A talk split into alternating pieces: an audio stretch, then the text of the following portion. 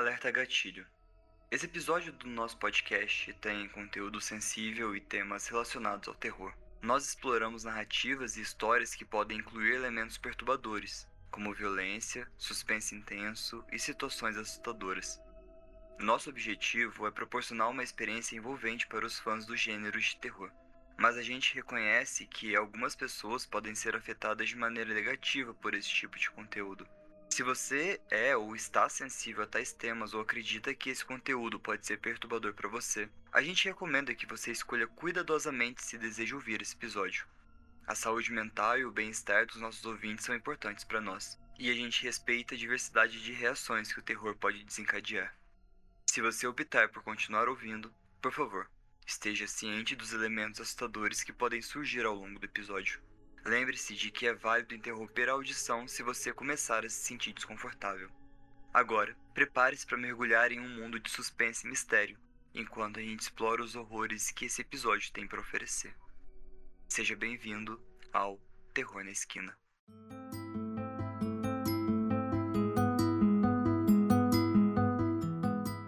Bom dia, boa tarde, boa noite, queridos ouvintes.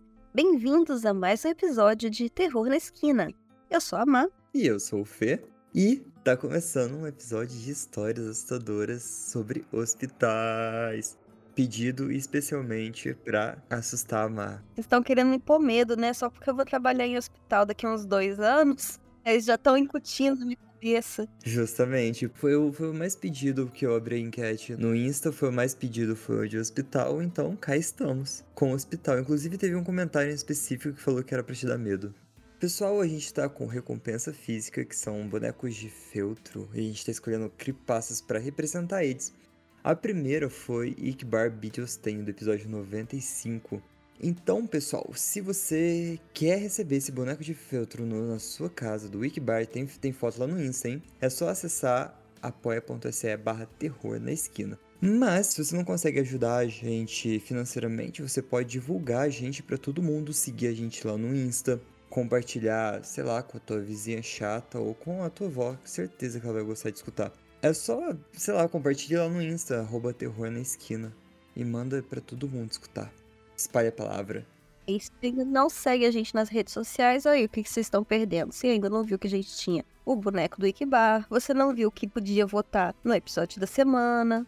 Então, segue a gente nas redes sociais. É arroba terror na esquina no Instagram, de vez em quando no Twitter, enquanto ele existir. é, no Twitter. Twitter. Isso aí. Bora começar o episódio? Bora. A gente vai começar no Creep Encounter, um medo real, comportamento inadequado de uma paciente, postado pelo 3ham32. Ela vai tentar arrancar seus olhos e te morder?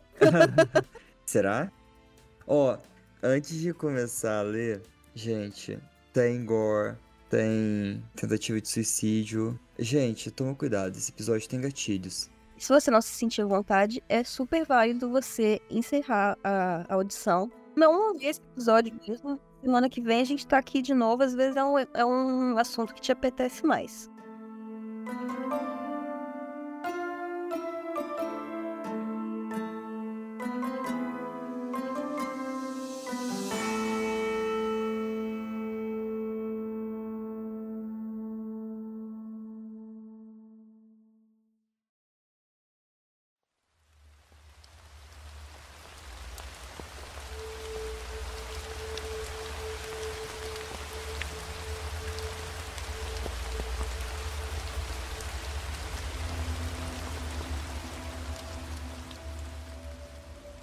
Eu sou um médico, um homem solteiro de 32 anos que passa a maior parte do tempo no hospital.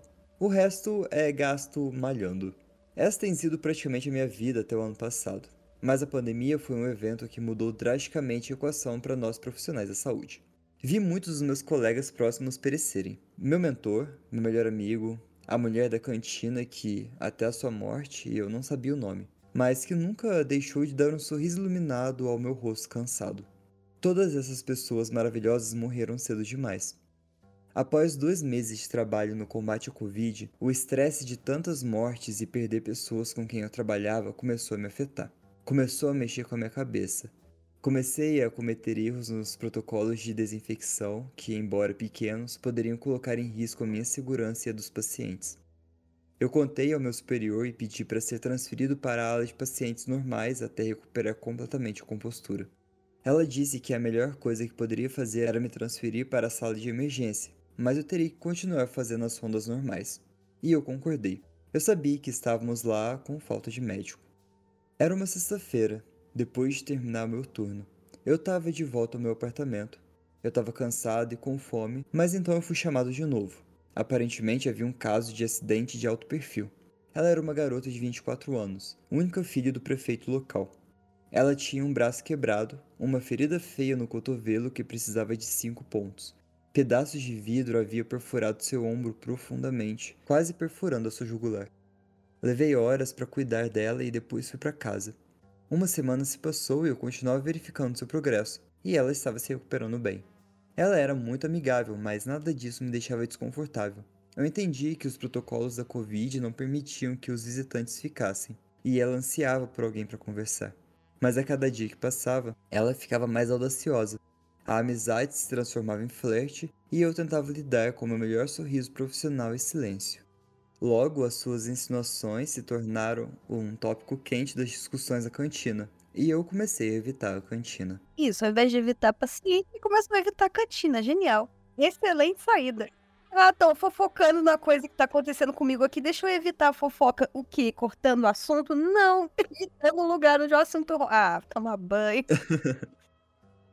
Era um dia de verão normal e eu tava fazendo as minhas rondas. Cheguei ao quarto dela e, mantendo o meu melhor rosto estoico, comecei a verificar os sinais vitais. Ela disse que estava sentindo dor no ombro. Eu sabia que os ferimentos de vidro eram profundos, mas até agora estavam cicatrizando bem. Depois de dizer que estava prestes a abaixar sua roupa para dar uma olhada, eu mal consegui tocá-la e ela puxou tudo até a barriga em um puxão, e eu congelei. Mantive meus olhos na ferida. Parecia estar cicatrizando normalmente. Eu desviei o olhar e disse a ela, mas ela insistiu para que eu desse uma olhada mais perto. Suas mãos me tocaram de maneira inadequada e eu decidi que era melhor sair. Quando cheguei à porta, ela disse algo tão vulgar e inapropriado que me fez encolher de repulsa. Eu saí sem olhar para trás. Eu pensei que era melhor contar a alguém antes que fosse acusado de algo que eu não fiz. Então, contei sobre suas investidas a um colega médico da minha idade, e suas palavras foram chocantes. De maneira mais grosseira possível, ele insinuou que, se fosse eu, aproveitaria a chance e riu de eu ter medo de uma mulher. Eu decidi que era melhor voltar ao trabalho contra a Covid e evitar problemas. Deixa eu fazer um comentário. Queridos ouvintes, se um paciente te assediar, você não comenta com um colega de trabalho. Você não evita o paciente. Você vai no RH, informa o RH e pede para mudar de lugar. Você não, ah, eu vou pedir para mudar de plantão. Pede para mudar de plantão, explica a situação. O paciente isso, isso, isso, fez isso, isso, isso, eu quero mudar de plantão antes que dê problema. Não deixa por conta. Isso mesmo. Gente, eu avisei ela no grupo que esse episódio ia deixar a Marina brava. eu tô agoniada, porque, tipo, é o tipo de coisa que pode acontecer. Infelizmente, o ser humano é desse jeito. Sim, justo. É, e é bizarro. Dá medo. Eu tenho uma amiga que conta que ela ia dar banho em paciente acamado e ele tava, tipo, com a ereção, de propósito, entendeu? E aí ela foi e chamou o outro enfermeiro para dar banho nele. Tipo, é o que tem que ser feito, gente. Não pode aceitar assédio colado, não. Mas você também não vai revidar no paciente, entendeu? Não vai revidar no paciente. Justo. E o assédio dos dois lados, né? No caso. É, não. Existe assédio médico-paciente também, enfermeiro-paciente. E essas coisas têm que ser relatadas. Viu o seu colega de trabalho assediando o paciente? Denuncia pro RH, cacete. Ah, mas ele é meu amigo. Foda-se, seu amigo é um bosta. Denuncia no RH.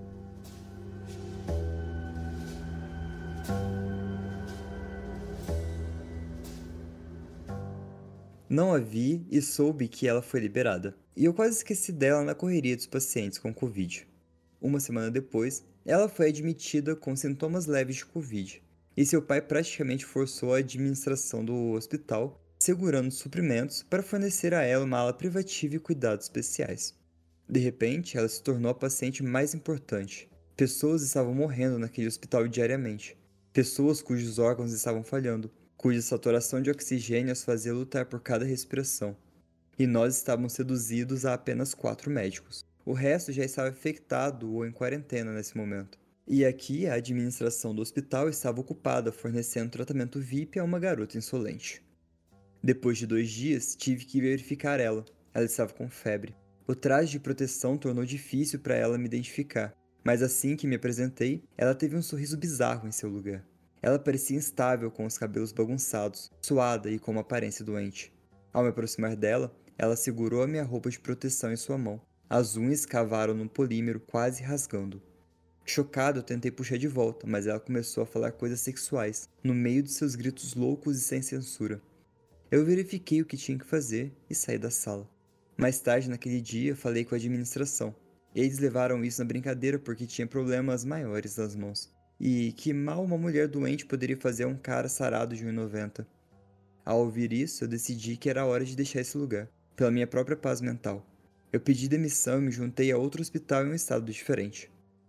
Passou mais da metade de um ano e eu ainda me sinto um fracassado, me sinto frustrado. Em toda essa confusão, me perguntaram três vezes se eu era gay na minha cara. Se eu não quiser ser íntimo com uma mulher porque eu não gosto dela ou por causa da minha ética profissional, isso não me torna gay. E o assédio afeta os homens mentalmente também. Não na mesma escala que as mulheres enfrentam, mas nós não somos de aço. Também temos sentimentos.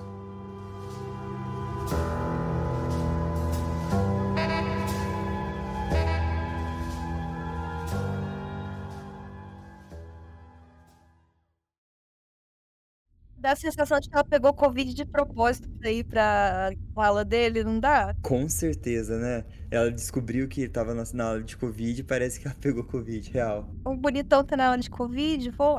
Gente, muito desagradável. Se você é homem, mulher, independente, e uma pessoa que você já deixou claro que não é do seu interesse, continua dando em cima de você, é um porre. Ah, mas homem, homem o quê? Homem não tem sentimento? Homem não pensa, né? A gente já chegou a essa conclusão aqui, mas desculpa, gente, mas dessa vez eu vou ter que colocar a minha misandria de lado, porque tá doido, gente, assédio existe. Ah, pelo menos o cara foi sensato, né? Foi extremamente sensato, olha, ele foi super ético. Apesar que também ele comunicou o raio da RH e o pessoal riu da cara dele, né? Pensa, ele devia gostar de trabalhar ali. Não é justo a pessoa ter que sair do serviço que ela gosta, que paga as contas dela, que já tá tudo acostumado com a vida, a vida organizada em volta desse trabalho, porque tá sofrendo assédio e as pessoas responsáveis não fazem nada. É, fica sendo negligenciado no trabalho, né? Exatamente. Sinto muito. É uma história que me deixou realmente com raiva. Os ouvintes acertaram. Mas, né, a gente sabe o que acontece. Isso aí, gente. Denuncie assédio, não se envolvam com o paciente. Esse médico aqui estava certíssimo. Então, vamos lá. Eu vou ler então a próxima. Enfermeiros e médicos do Reddit. Quais são as histórias paranormais mais estranhas e assustadoras que aconteceram durante o trabalho?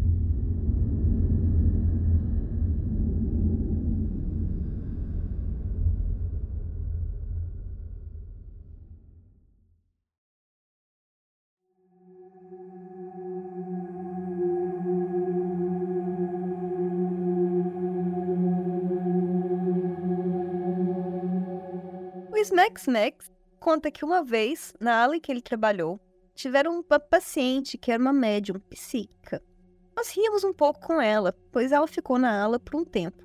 Ela teve um derrame que afetou sua mobilidade e, de vez em quando, fazia leituras para a equipe, entre outras coisas. Eu encarava tudo como uma brincadeira, até uma noite em que ela apertou o botão de chamada da enfermaria e nos disse para verificar um paciente em um quarto lateral, pois ele estava morto. Fomos verificar e, certamente, descobrimos que o senhor havia falecido. Mais tarde, perguntamos a essa paciente psíquica como ela sabia, e ela nos contou que o viu saindo do quarto visivelmente angustiado. Ela percebeu que ele tinha morrido e teve que explicar a ele o que aconteceu e ajudá-lo a passar para o outro lado, ou ir para a luz. Agora, eu não sou crente, mas isso me deu arrepios.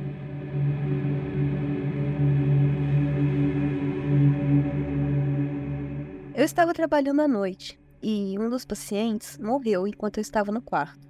Tentamos de tudo para reanimar essa pessoa, mas não deu certo. Depois de fazer toda a papelada e tudo mais, fui para o outro lugar no hospital e eu juro por Deus que esse paciente, que eu tinha visto morto agora há pouco, tocou meu braço direito. Acho que eu nunca chorei tanto na minha vida. E eu também ia chorar, toda certeza. Cara, imagina. Eu fico arrepiado com essas histórias de hospital. Eu também. Meio apavorado. AGF 0605 conta. Trabalhei em um hospital pediátrico e sempre ouvi dizer que o quarto andar, logo fora da nossa unidade de oncologia, era assombrado. Eu trabalhava três turnos normais de 12 horas, mas costumava pegar horas extras e fiz um plantão noturno. Estava trabalhando na UTIM, que é a UTI neonatal, que por acaso também ficava no quarto andar, mas do lado oposto. A unidade de oncologia tinha uma escada, que era um atalho até a cafeteria, que ficava no segundo andar. Por volta das três da manhã, eu estava pronta para fazer uma pequena pausa e queria uma xícara de café da cafeteria. Então decidi usar essa escada.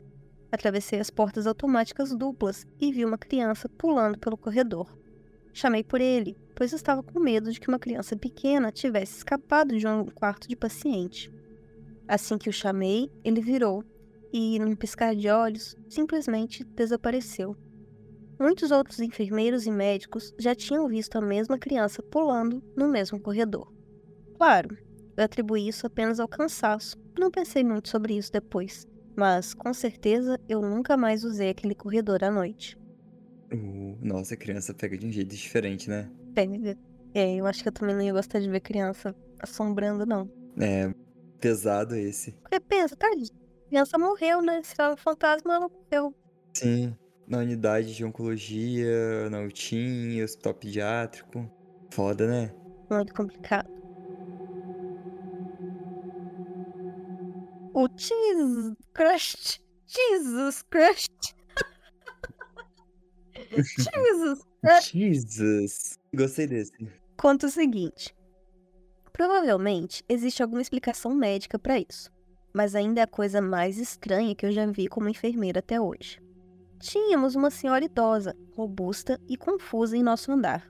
Seu quarto ficava na frente do posto de enfermagem, para que pudéssemos ficar de olho nela, e tínhamos uma auxiliar de enfermagem com um acompanhante também. Ela sempre estava brigando, chutando e tentando sair da cama, muito inquieta e agitada, como alguns pacientes que eu já tive antes podem ficar antes da morte. Um dia fomos chamados ao quarto, pois a sua frequência cardíaca estava diminuindo e ela estava deitada imóvel com os olhos abertos. Era 30, 20 e depois ficou plana. Verificamos o pulso e não encontramos nenhum. Ela tinha uma DNR, que é uma ordem de não ressuscitar, então não tentamos a ressuscitação. Fechamos seus olhos, nos preparamos para pegar o saco mortuário e chamar a família. O acompanhante permaneceu lá para que começássemos a preparar o corpo. Menos de dez minutos depois, a acompanhante nos chamou de volta. A senhora idosa estava de volta ativa, batendo, chutando e tentando sair da cama. Simplesmente voltou à vida. Honestamente, achamos a situação hilária e ainda nunca vi nenhum paciente voltar assim por conta própria. Acho que ela até saiu do hospital.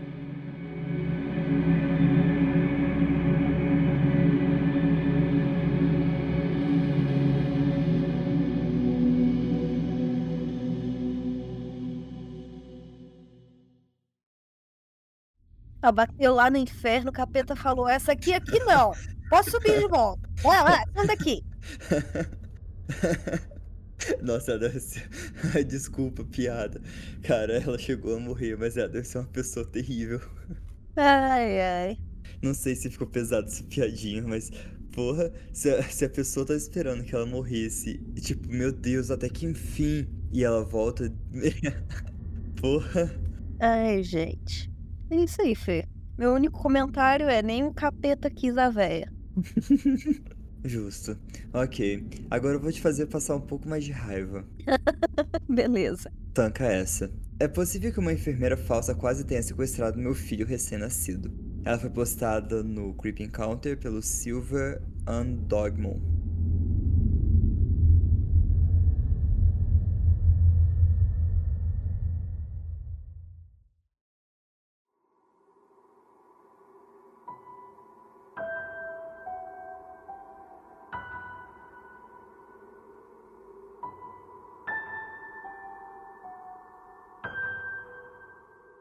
Isso aconteceu em 89. Eu havia dado à luz ao meu filho de manhã cedo no dia anterior. Eu tinha perdido bastante sangue, mas já tinha me levantado para andar pelo menos uma vez até então. Eu não estava muito atordoada. Meu filho estava dormindo no berço ao lado da minha cama. Uma enfermeira que eu não tinha visto antes entrou no meu quarto e agarrou uma extremidade do berço, começando a puxá-lo. Eu peguei a outra extremidade e disse: O que, você está fazendo? Ela disse que estava levando ele para fazer exame de sangue. Ok, acontece que eu sou enfermeira registrada e eu sabia que tipo de procedimento eram feitos em recém-nascidos e ele já tinha feito os exames. Apontei para o curativo no calcanhar dele e disse: Ele já fez os exames, então que tipo de exame você está falando? E ela murmurou algo sobre não ter certeza, mas havia algum exame que ele precisava. Eu mantive firme segurando o berço e disse para ela descobrir qual exame e depois me avisar. Ela foi embora e nunca mais voltou. E sinceramente, eu estava tão fora de mim que eu nem pensei em mencionar isso a alguém. Mas o fato é que vários bebês foram levados naquele verão por impostores vestidos com uniformes. Então nunca saberia ao certo, mas eu senti que tinha escapado por pouco.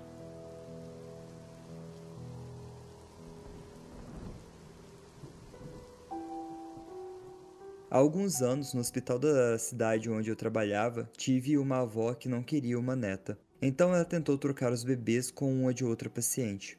Ela ficou muito nervosa quando foi pega, Nenhuma acusação foi feita, mas honestamente acho que deveria ter sido. Tivemos outros casos também. Uma mulher se passou por enfermeira e roubou um bebê. Ela também fingiu estar grávida por vários meses. Isso me deixou em alerta máximo quando eu dei a luz lá. Tem um link para a história completa se você estiver interessado. E tem um link, tem uma foto do hospital. Depois eu mando o link para vocês.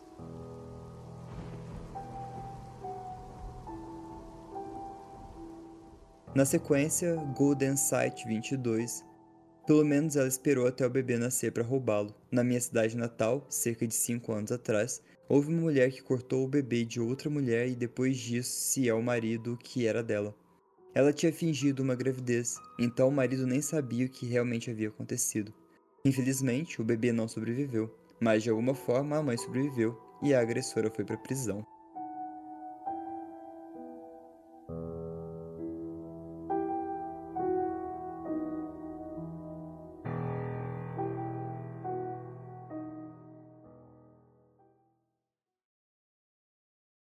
Pesado. É pesado, nossa. E tem tanto caso de gente que rouba a criança do útero, mata a mãe e, e, e abre barriga para tirar a criança. Gente, isso é muito doido, muito bizarro. Sim, e tanta gente e tanta criança precisando ser adotada, né? Isso é revoltante. É, o pessoal aqui do chat falando ódio. Quando a Luísa tava grávida, eu tinha um medinho disso acontecer com ela. Ah, não, tipo, pô, você tá. Ah, é horrível. Horrível, horrível. Que clima pesadérrimo isso. Desculpa, gente. São histórias assustadoras. E são assustadoras. Ou oh, assustador mesmo. Por isso que eu fiz essa dinâmica paranormal, real, paranormal, real, para dar uma quebradinha no gelo. Todo mundo tem a chance de passar medo. Sim. Porque tem gente que não passa medo com o sobrenatural, mas passa medo com o real, né? E tem gente que reclama do real e gosta só do sobrenatural. Bom, gostos, né? Gostos. Temos para todos. Então vamos lá para mais uma que chama O Hospital, que foi postada no Glitch in the Matrix pelo Cabo Ryan. Tá merda, é por esse sujeito aqui, gente. Cabo Ryan? É, o Cabo Ryan. Tem o cabo USB, tem o cabo SD e tem o cabo Ryan. USB-C.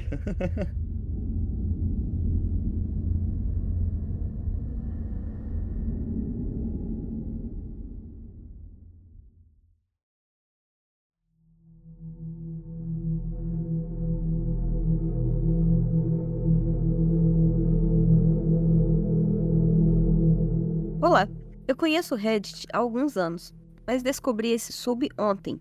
Quero compartilhar minha história com vocês. Isso aconteceu cerca de 8 anos atrás. Tenho 35 anos, sou anestesista no Egito. Na época, eu trabalhava em um pequeno hospital na cidade rural de Rosetta. Se você conhece a Pedra de Rosetta, é a cidade onde a encontraram. O hospital tem cinco andares e as instalações para os médicos ficam no quinto andar. O térreo tem o departamento de emergência. Os outros andares têm alas, laboratórios e o teatro cirúrgico. Naquele dia, o hospital estava passando por algumas manutenções. Na tarde em questão, eu estava de plantão e, como não havia cirurgias, estava em meu quarto no quinto andar, navegando na internet pelo notebook. Ouvi batidas na porta. Era o zelador. Ele me disse que entregariam alguns móveis novos, camas e guarda-roupas, e pediu que eu saísse do quarto até a substituição ser concluída. Fiquei na sala de TV por um tempo, quando, de repente, o sistema de som anunciou meu nome para ir imediatamente para a emergência. Antes que eu pudesse me mover, um segurança veio correndo e disse que houve um grande acidente de trânsito envolvendo um ônibus escolar e que todos os médicos disponíveis eram necessários lá embaixo. Corri para o meu quarto, encontrei os novos móveis no lugar, fechei a porta e desci para a emergência. Ao entrar no departamento de emergência, notei a nova cor das paredes. Antes elas eram verdes e agora estavam azuis, com decorações prateadas por toda parte. Enquanto ajudava as crianças, perguntei a uma enfermeira quando é que haviam mudado as cores da emergência e se todo o hospital teria o mesmo padrão. Ela me olhou confusa e perguntou qual cor era nova, porque sempre foi assim. Fiquei confuso, mas não dei importância. Havia muitas crianças feridas, algumas com queimaduras devido ao incêndio no ônibus. Havia muitos médicos e pediatras e cirurgiões, etc. Muitos deles eram rostos novos para mim, Trabalhei nesse lugar por vários anos, então eu conhecia quase todo mundo. Me perguntava quando todos esses novos médicos haviam chegado. Eu deveria ser mais sociável, pensei, mas não esperavam nada de mim. Perguntei às pessoas que conhecia sobre os novos médicos e eu sempre recebia as mesmas respostas. Você não conhece? Como? Ele está aqui há vários anos. Nos encontramos durante o almoço ou jantar e etc. Novamente eu fiquei confuso, mas não dei importância tinha muitos pacientes esperando. Algumas horas depois, tudo já estava bem, as coisas começaram a se acalmar. Saí da emergência para tomar um pouco de ar fresco. Não esquecerei o que eu vi. O hospital fica perto do rio Nilo, o ramo ocidental, o ramo que passa por Roseta. Então, é isso que eu costumo ver ao sair do hospital. Mas o que eu vi foi simplesmente mar Mediterrâneo. A cidade de Roseta fica perto do Mediterrâneo, mas não tão perto assim. Não podia acreditar no que meus olhos viam. Comecei a olhar para os prédios ao redor. Alguns eu conhecia, outros não. Agora eu fiquei assustado. Lembrei que não reconhecia a emergência e nem alguns dos novos médicos.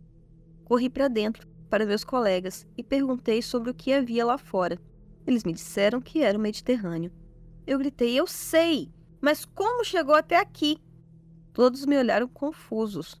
Continuei perguntando onde eu estava e os meus colegas começaram a me acalmar e tentar entender por que eu estava em pânico. Tentei ligar para os meus pais. Na época, eu era solteiro, mas eles não me atenderam. Queria ligar para o outro anestesista mais velho. Eu considerava-o como um pai para mim e meu melhor amigo. Não consegui encontrar o nome dele no meu telefone. Eu fiquei realmente assustado. Pedi aos meus colegas o número dele e todos me disseram que não reconheciam o nome. Eu tinha certeza de que eu não estava sonhando. Estava tratando crianças, calculando doses de medicamentos. Minha mente estava clara o suficiente para saber que eu não estava sonhando. Tive um bloqueio mental. Eu não sabia o que fazer. Então, eu decidi que sairia do hospital imediatamente. Eu precisava ver a minha família. Corri para o quinto andar, para o meu quarto, trocar de roupa e pegar minhas coisas antes de sair. Assim que abri a porta, notei os móveis habituais. Nenhum móvel novo, em uma cama ou guarda-roupa novo. Fiquei ali por um momento totalmente perdido. Então eu ouvi alguém me chamando. Era um segurança. E ele me disse que havia acontecido um grande acidente lá embaixo, envolvendo muitas crianças e que precisavam de todos os médicos na emergência. Continuei olhando para ele, sem qualquer resposta. Ele continuou falando que o sistema de som estava fora, devido a uma manutenção defeituosa, e por isso estavam chamando os médicos individualmente. Eu disse a ele que iria descer. Ele me perguntou se havia outros médicos no dormitório. Eu disse que eu não sabia, então ele foi verificar.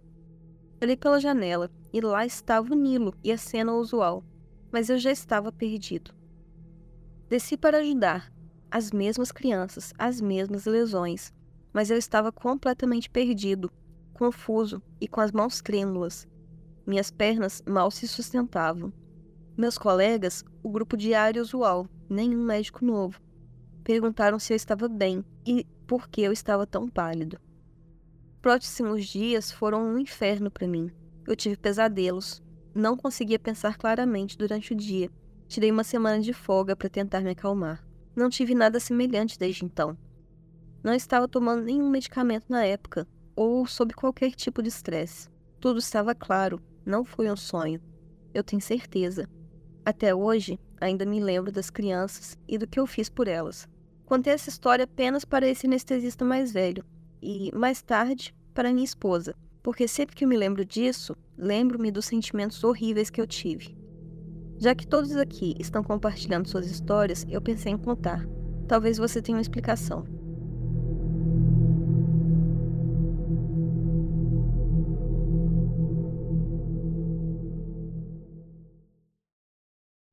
Eita! Louco, né? Então, eu queria trabalhar com imagens, né? Mas não temos imagens do Hospital Dig. Tipo, ele não identificou onde fica o outro hospital. Porra, podia ter feito isso, né? Um trabalho completo, fofoca por inteira. Mas, ok, é assustador. Ele teve que trabalhar dois turnos naquele hospital. Pô, puta que pariu, né? que horror! Porra, duas vezes, né? Que sacanagem. Mas, pô, eu penso assim, um trem dessa magnitude é tipo, era um ônibus escolar com várias crianças, sabe? Então, tipo, podia ter um link, podia ter uma notícia, podia ter, sabe, uma coisa para provar, uma, tipo, um pezinho na realidade, sabe? Sim. Do tipo, olha aqui, tem uma reportagem desse acidente, pelo menos, tipo, pra dar uma concretizada. Mas a história é muito boa. Foi muitos anos antes, ele disse que foram cinco anos antes. Oito? Oito anos, não. Mas, tipo, é muito boa essa história. Muito boa. Agora, o que será que aconteceu? Então, falha na Matrix, ele foi, ele foi transportado. Será que a versão dele do universo paralelo falou assim, não, foda-se, eu não vou fazer isso. E aí, tipo, precisavam dele de qualquer jeito, chamar, puxaram ele? É, é. Ou então, tipo, ele, será que ele teve só um lapso e, tipo, ele previu tudo isso? Tipo um sonho, né? Aham, uhum, de premonição mesmo. Olha, é um mistério, viu? O que você acha que aconteceu com o médico egípcio? Caixinha de perguntas. Nossa, esse relato me deixou na bad mesmo. Te pegou? Pegou. Pensa, a pessoa, ele cara desceu, não reconheceu direito o lugar que tava. Aí ele atendeu uma porrada de criança. Trabalhou. Trabalhou. Aí, tipo, começou a se sentir maluco, porque a localização do lugar que ele tava tava totalmente errada. Aí ele subiu, descobriu que tava no lugar certo. E aí desceu e viu as mesmas crianças passando pelas mesmas coisas que ele já tinha visto, atendido. Se acontecesse comigo, eu ia ficar com medo de continuar acontecendo, sabe? Que nem dia da marmota. O que, que é o dia da marmota? Sabe esses episódios de série em que a pessoa acorda, aí acontece um monte de coisa, e normalmente a pessoa morre. E aí ela acorda de novo no início daquele dia, e aí acontece tudo de novo, ela vai tentando não morrer para poder sair daquele dia e ela toda hora ela morre de um jeito idiota, ela volta. Isso é um dia da marmota. Ah, sei. E fica revivendo no mesmo dia. É um dia que fica se repetindo exatamente igual. E aí você fica, putz, mas isso já aconteceu. E aí você dorme no dia seguinte é a mesma coisa. Aham, uhum, entendi. É, eu também ia ficar noiado, esperando, tipo, será que vai acontecer de novo? Será que eu vou ter que trabalhar duas vezes? Mas e aí, Fê? A gente vai continuar nessa indo ou você vai me contar a próxima história? Eu vou te contar a próxima história. Tanca essa, Stalker. As pessoas podem ser assustadoras no Let's Not Meet pelo We London.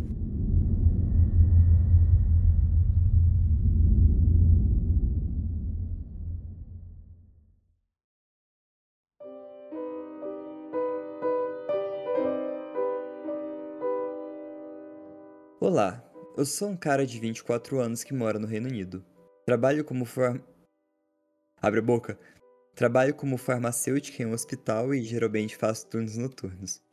Meu local de trabalho fica a apenas algumas quadras de casa, então eu apenas ando todas as noites.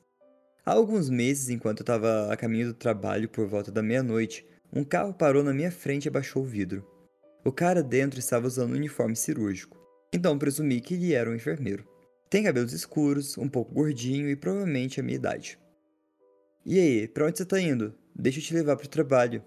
Eu educadamente recusei. O cara parecia inofensivo e acho que, por ser educado, não faria mal. Ele parecia bastante normal, mas havia algo em seus olhos que me deixava desconfortável. Ele não foi embora depois disso e continuou insistindo para me levar ao trabalho. Foi quando eu perdi a paciência e disse a ele que estava esperando meu namorado. O que não era verdade, porque meu namorado está nos Estados Unidos, a quilômetros de distância de mim.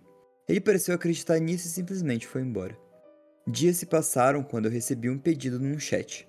Tentei verificar o perfil e vi que era o cara estranho oferecendo carona para o trabalho. Como ele conseguiu meu nome? Eu não fazia ideia.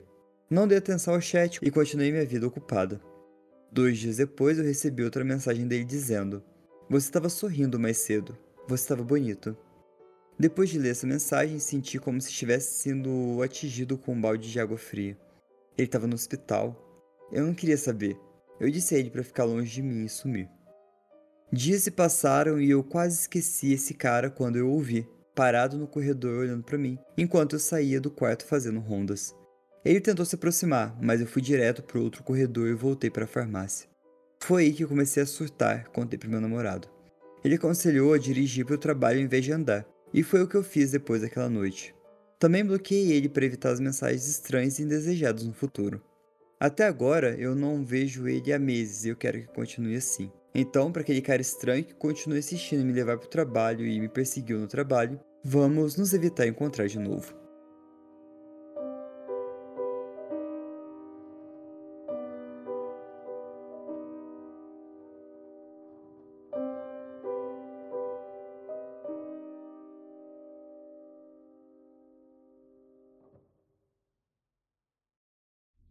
Stalker, odeio. Odeio, odeio. Também. O Chandler, 71, diz o seguinte: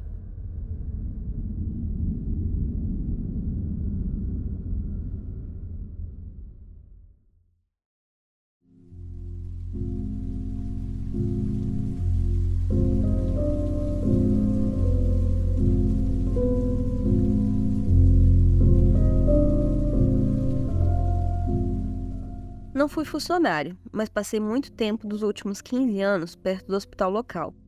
Em 2001, meu pai teve um AVC, quatro dias após a cirurgia cardíaca de peito aberto. Ele teve anos de internações semi-regulares devido a todas as complicações principais imagináveis. O que é particularmente estranho é que, após o AVC principal, ele passou muitos meses na UTI e na reabilitação. Minha avó paterna costumava dizer toda vez que entrava lá queria trocar de lugar com o bebê dela. Uma semana depois que meu pai finalmente estava em casa, ela faleceu. Ela morreu no exato mesmo hospital, na mesma unidade e no mesmo quarto. Outro acontecido sem relação com meu pai foi que, durante uma das suas internações, eu e minha mãe saímos no meio da noite. Andamos pelo corredor, passando por vários quartos do hospital Paramos em um quarto específico e ambos congelamos ao mesmo tempo. Um ou dois batimentos cardíacos depois, a pessoa no quarto teve uma parada cardíaca. E uma última história sobre meu pai. Ele ficou totalmente acamado nos últimos três anos de vida. Tinha uma cama de hospital na sala de estar. Eu o verificava a cada uma hora e tinha um dispositivo de comunicação que usávamos para manter contato com ele. Ele estava bem e conversando. Às três horas, fui ao banheiro. Estava escuro, então comecei a conversar com ele, mas ele não me respondeu. Depois que o legista chegou, determinou que ele estava morto no máximo às 22.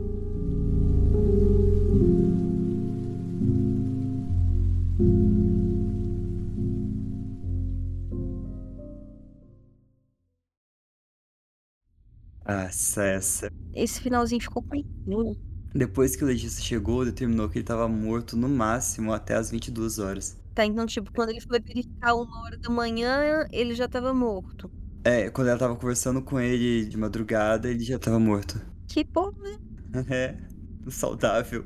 Tudo tranquilo, seguindo na maior normalidade. Normal, normal. Ele tava ali tentando entender o que, que aconteceu. Aí ela passou e falou, ó, oh, não. Aí, é bom, né? Bom tá não, mas tá bom. Ela, então tá bom. Eu morri. Eu morri, eu seu. Aqui tem pão. Se acontecesse isso comigo, eu ia ficar muito bolado, porra. Ai, ai, eu também. O, Rabbit Master 87 conta o seguinte: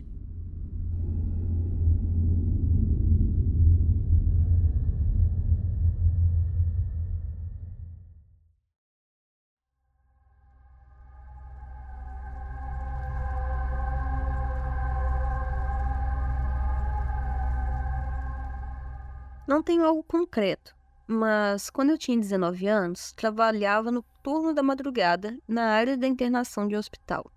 não estava na emergência. Esta era a área de admissões para pacientes internados. Então, estava fechada à noite.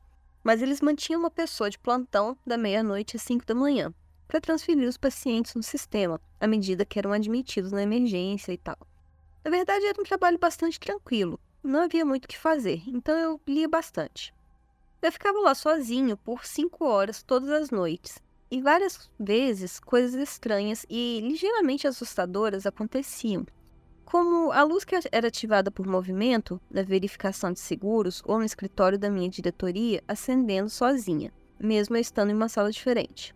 Às vezes eu ouvia o som das portas abrindo e fechando, ou o som de passos, mesmo trancando as portas, e até mesmo a equipe de limpeza não conseguia entrar sem eu abrir. Geralmente era algo sutil ou inofensivo, o suficiente para eu considerar a minha mente pregando peças. Mas a vez mais assustadora foi quando eu estava sentado em minha estação de trabalho, na frente, e ouvi uma porta bater lá atrás, em direção à verificação de seguros. Nosso escritório tinha uma forma meio como uma ferradura quadrada, escritórios de gerentes e uma sala de conferência no buraco que a ferradura fazia. Eu trabalhava em uma ponta, enquanto a verificação de seguros consistia em fileiras de cubículos alinhado à parte inferior e à outra ponta, com uma porta dos fundos perto do outro lado. Bom, aqui está um esquema mal desenhado, que você pode ver no arroba terror na esquina no Instagram. Ou agora, enquanto a gente lê o relato aqui, porque o Fê vai mandar no grupo do Discord. Então, tenha em mente que eu ouvi uma porta batendo sobre a música que eu estava tocando a uma distância de pelo menos 30 pés e ao redor de uma curva. Claro que eu pensei que alguém tinha batido a porta dos fundos, mas quando eu fui verificar, as luzes ativadas por movimento que eu mencionei antes ainda estavam apagadas e não havia ninguém lá. Eu sempre investigava e nunca encontrava nada nem ninguém, e as portas continuavam trancadas, Provavelmente há uma explicação razoável, mas eu não tenho certeza do que é, e definitivamente era assustador na época.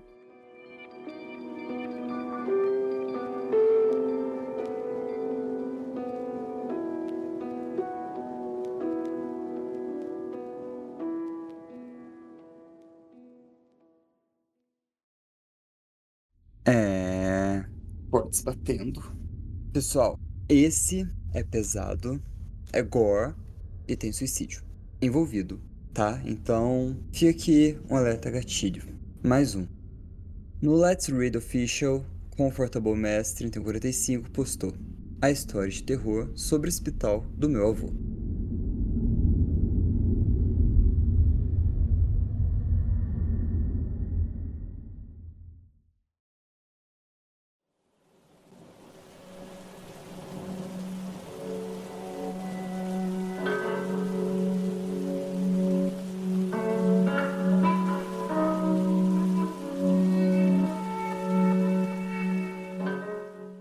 Então, nos anos 60, meu avô era um auxiliar de hospital.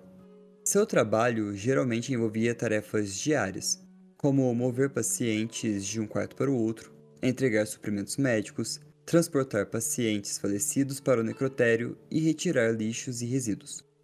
Durante o tempo do meu avô no hospital, ele fez uma coleção de vídeos com seus colegas de trabalho, onde todos faziam atividades bobas.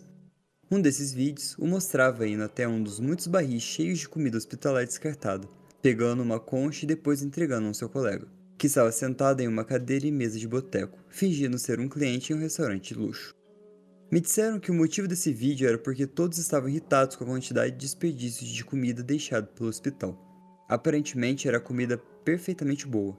Vale ressaltar que os vídeos que eu vi nunca tinham som e eram todos em preto e branco granulado mas acredito que as câmeras de vídeos estavam apenas começando a ser fabricadas naquela época.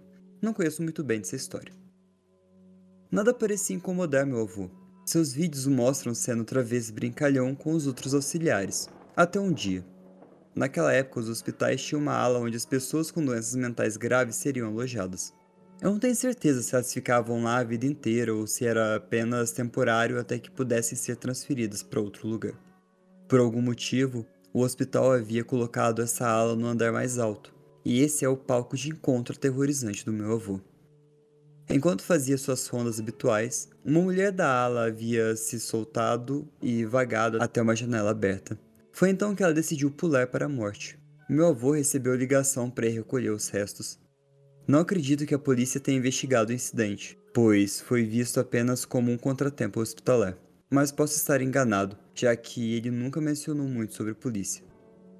Ele caminhou até o local onde o corpo estava com uma maca, e com a ajuda de seu parceiro, eles levantaram os restos, mas ao fazer isso, o que restava da cabeça da mulher caiu em seus braços, separado do corpo. Da maneira como ele conta, a cabeça era como uma panqueca. Ela deve ter descido de cabeça e só posso imaginar que o chão que ela deveria ter batido era de concreto. Mas de novo, ele nunca deu detalhes. Desde aquele momento, meu avô descobriu que não conseguia andar por aquela parte do hospital. Os flashbacks da cabeça dela em seus braços o assombrariam por muito tempo. Aqui tem uma atualização. Durante a véspera de ano novo, a gente estava desfrutando de um encontro familiar quando meu pai perguntou ao meu avô se ele já havia vivenciado algum evento sobrenatural no hospital. Meu avô parecia pensativo e começou a falar sobre a senhora. Eu desliguei, esperando o mesmo conto trágico, mas ele não falou sobre isso. Ao invés disso, ele falou sobre o que aconteceu depois. Os porteiros receberam autorização da polícia para levar os restos dela para o necrotério. Assim que ela estava seguramente sobre os cuidados do agente funerário, ambos os homens começaram a sair. Vale ressaltar que nessa época já tinha escurecido. Enquanto saíam do hospital para ir à sala de descanso dos porteiros, notaram uma luz roxa vindo de uma das escadas que ficava próximo. Meu avô disse que todas as escadas estavam sem iluminação e sem uso durante a noite, mas ele não explicou o porquê. Naquela época, as luzes roxas não existiam ou simplesmente não eram usadas em hospitais. Embora meu avô não acredite em fantasmas, ele não consegue explicar o que era essa luz roxa ou de onde vinha. Definitivamente, ele sentiu que, dadas as tragédias daquele dia, havia alguma forma de conexão. Essa foi a primeira e única vez que ele viu aquela estranha luz roxa.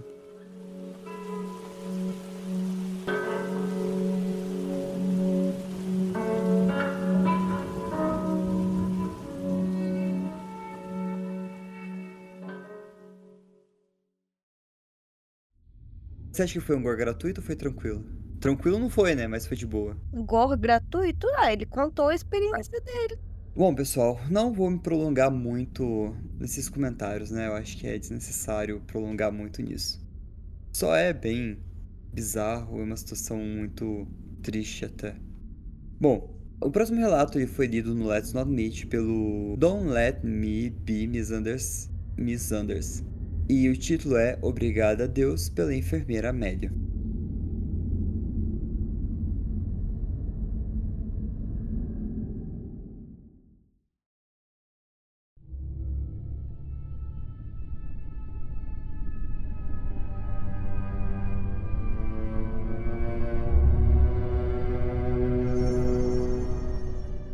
Isso aconteceu com a minha mãe no início dos anos 80 em Montevidéu, no Uruguai.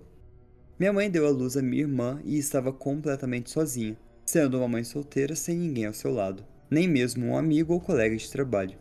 A família dela morava no outro estado, e ela havia mantido o segredo da sua gravidez.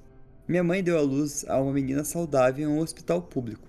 Quase imediatamente, uma freira começou a seguir minha mãe e eventualmente disse a ela que um casal estava interessado em criar a minha irmã, se ela tivesse disposta a entregá-la, claro. Minha mãe se recusou e mandou a freira ir embora. E isso foi de manhã.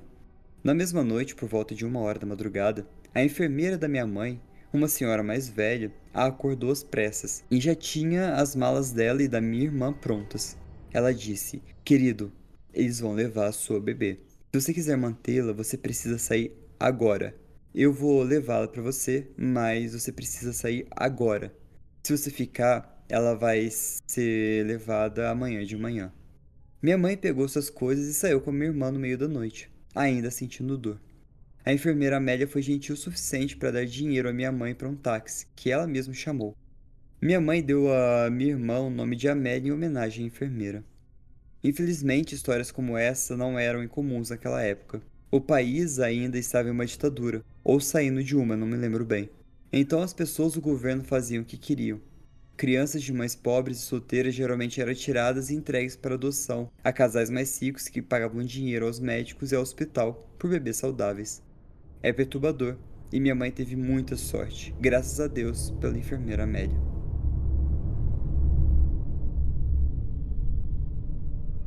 Em seguida, Youririn postou.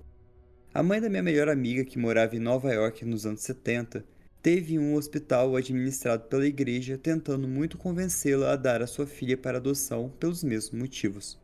Eles tentaram algumas coisas igualmente obscuras. Aparentemente, ser mãe solteira não era bem visto por eles, e essas adoções privadas através das igrejas católicas nos anos 70 e 60 eram bastante lucrativas. A mãe dela tinha uma boa situação financeira, tinha emprego e propriedades herdadas à família. Então não era uma daquelas situações do tipo: como você vai cuidar dela? Ela não havia contado à família, mas ficou assustado o suficiente para contar a eles e tê-los vindo buscá-las. Quando chegaram, impuseram suas regras. Estavam indo embora. E o bebê iria com a mãe deles. A resposta deles foi algo parecido com: Ah, a gente não sabia que mais alguém sabia que ela estava aqui. Que diabos! Então, não acontece apenas em lugares distantes. Fico feliz que a sua mãe tenha conseguido escapar. Em seguida, Bird postou. A mesma coisa aconteceu com a minha mãe adolescente e minha irmã mais velha nos anos 70, em um hospital católico. A minha avó teve que aparecer e gritar para recuperar minha irmã, insistindo que ela e meu avô iriam criar o bebê. Literalmente tiraram a minha irmã da minha mãe e basicamente a esconderam em outra parte do hospital recusando-se devolvê-la para minha mãe. É absolutamente horrível pensar que eu poderia estar sem minha irmã e ninguém saberia para onde ela foi, já que não teria documentação sobre o assunto, dado que seria um sequestro. É claro que todos estavam muito chateados e assustados com toda a situação, para sequer pensar em chamar a polícia. Estavam apenas felizes por terem recuperado minha irmã e levá-la de volta para casa. Preocupa-me pensar que isso possivelmente aconteceu com outras jovens solteiras, que não tinham uma avó tão determinada como a minha para defendê-las.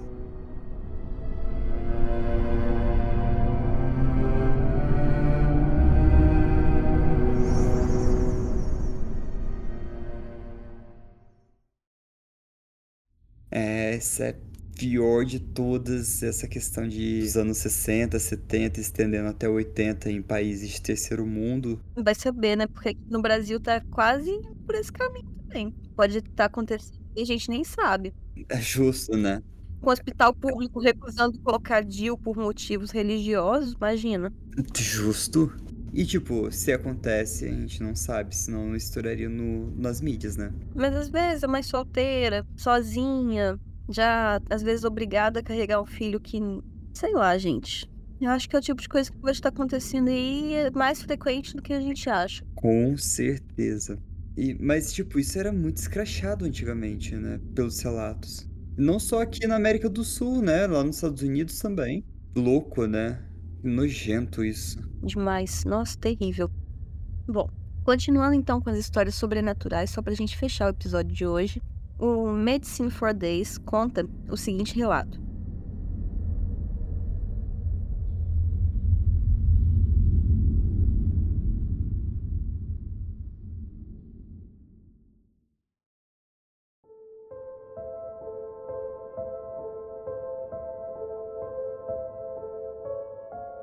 Trabalho em serviços médicos de emergência. Estou constantemente entrando e saindo de hospitais. Eu moro em uma pequena cidade voltada para turistas e temos apenas um hospital. O próximo fica a uma hora de distância.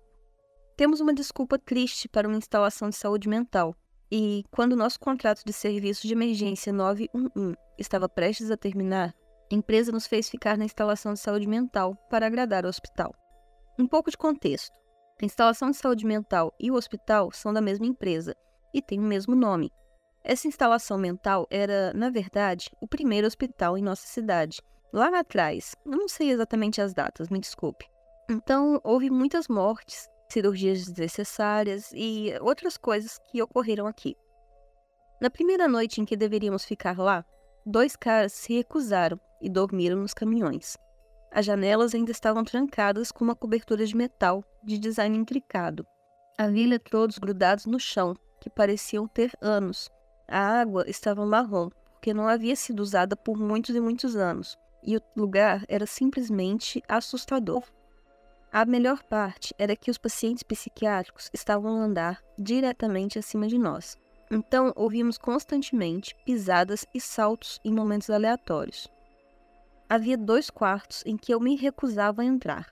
Não tenho certeza se o primeiro era projetado para crianças ou o quê, mas era pintado de azul, com ondas e um pequeno barco à vela.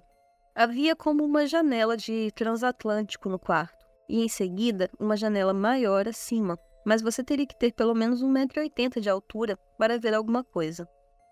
O único banheiro com chuveiro, que realmente trancava, ficava diretamente em frente a esse quarto amaldiçoado. Um dia, eu estava passando e vi a sombra de alguém sentado na cama do quarto. Parei por um segundo e decidi virar e olhar, e ela tinha sumido. Isso era algo constante que continuava acontecendo. Sempre víamos sombras passando. O segundo quarto ficava em direção à porta dos fundos, que usávamos para chegar aos nossos caminhões, e eu sempre tinha a pior sensação de que algo ruim estava lá dentro, me observando dos cantos do quarto. Em outra ocasião, meu parceiro e eu estávamos dormindo. Eu tenho uma coisa estranha com portas à noite e durmo o mais longe possível delas. Naturalmente, meu parceiro estava na cama mais próxima da porta e do banheiro, enquanto eu estava no canto perto do ar-condicionado. Às vezes fechávamos as portas e às vezes não, mas geralmente as deixávamos um pouco abertas. Era super tarde, tipo duas ou três da manhã, e eu ouvi a porta ranger, como se alguém estivesse empurrando-a levemente.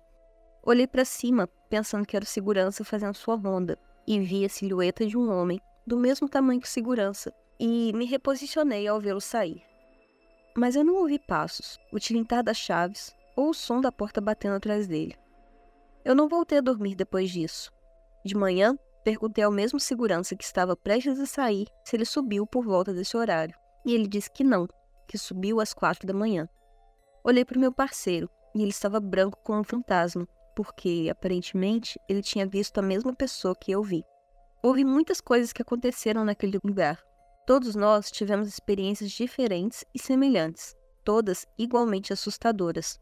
O sistema de som não funcionava há anos, e ocasionalmente ele ligava sozinho, parecendo que alguém estava batendo para ver se estava funcionando. Nenhum dos técnicos sabia por que isso acontecia, já que não estava mais conectado. Ouvíamos batidas nas paredes, víamos aparições nas janelas no andar em que estávamos, quando sabíamos que ninguém estava lá em cima, e sempre sentíamos que estávamos sendo observados. Eu não dormi de barriga para cima, porque achava que algo estaria me encarando quando eu abrisse os olhos, e eu não virava as costas para o canto do quarto. Pensar nisso agora ainda me dá arrepios.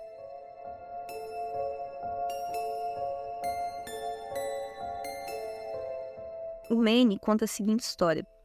Eu tenho uma experiência que eu e meu parceiro naquela noite não conseguimos explicar. Éramos estagiários no quinto ano da faculdade de medicina o hospital em que estávamos havia sido reaberto recentemente. Era um hospital público e fechou no meio dos anos 90, mas foi comprado em 2009 e reaberto.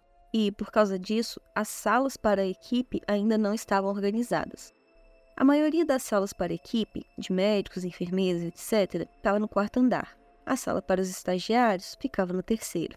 Nesse andar, tínhamos apenas a farmácia, o necrotério e a nossa sala, que ficava em um corredor com muitos quartos vazios. Uma noite, eu e o meu parceiro estávamos voltando para nossa sala por volta das duas da manhã e todas as portas dos outros quartos vazios estavam fechadas, o que era bastante normal. Após 15 minutos, começamos a ouvir todas as portas batendo em sucessão, como se alguém estivesse andando pelo corredor e abrindo e fechando todas as portas. Isso durou cerca de cinco minutos e nos assustou de verdade. Depois de alguma consideração, Abrimos a porta para ver se havia alguém no corredor, e todas as salas estavam abertas, com todas as luzes acesas. Não saímos da sala novamente durante toda aquela noite, e pela manhã todas as portas estavam fechadas novamente. Nunca entendemos quem ou o que fez isso.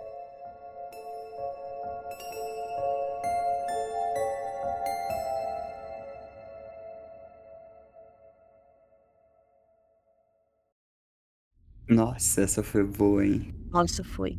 hospital velho deve ter umas histórias cabrosas também, né?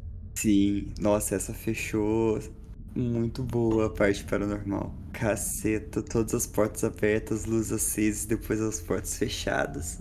Sinto o cheiro de não trabalharei aí mais. Eu, eu pediria pra ser realocada. Aham, com certeza. Pelo menos pro turno do dia, entendeu? Nada de turnos da noite. Não, não, não. Não, eu tô de boa.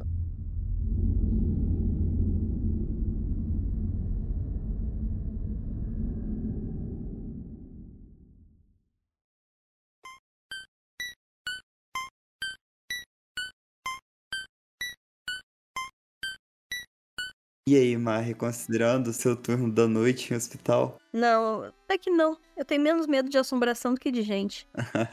Justo. Sei lá, as histórias assustadoras reais de hospital foram muito mais bizarras do que as paranormais, né? Com certeza. As histórias de gente me assustaram um pouquinho mais. Não, roubar o bebê dentro da barriga de uma pessoa é foda, viu? E assim. É o ápice. O ápice do assustador. E eu vi uma menina no TikTok, bem, bem quando eu comecei a usar o TikTok, contando mesmo de uma amiga, né, entre aspas, que ela teve, que quase roubou mesmo o neném que ela tava grávida. Meu Deus, eu vi um podcast de True Crime, não me recordo qual, de uma moça que começou uma amizade, aí chamou para levar no hospital na hora que ia ganhar o neném, foi, abriu a barriga da moça com qualquer tipo de faca numa construção e deixou lá aberto, sabe? A moça quase morreu. Nossa.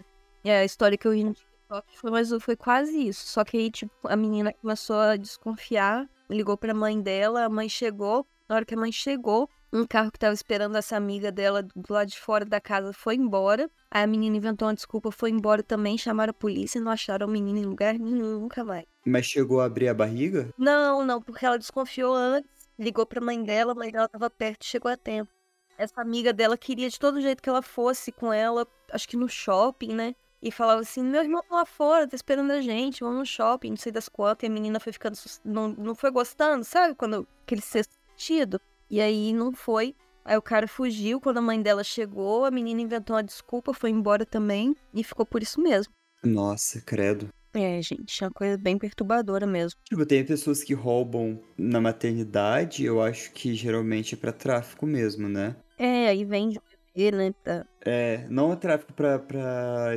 fazer algum tipo de, de servidão ou uma coisa assim, mas pra vender pra famílias mais ricas. E gente quer adotar um neném recém-nascido, aí não quer passar pela burocracia toda, né? Da adoção. Sim, recém-nascido é super concorrido, né? Mas geralmente esse de abrir barriga mesmo, né? Desse, desse tipo de atentado, eu acho que já é mais algo psicológico.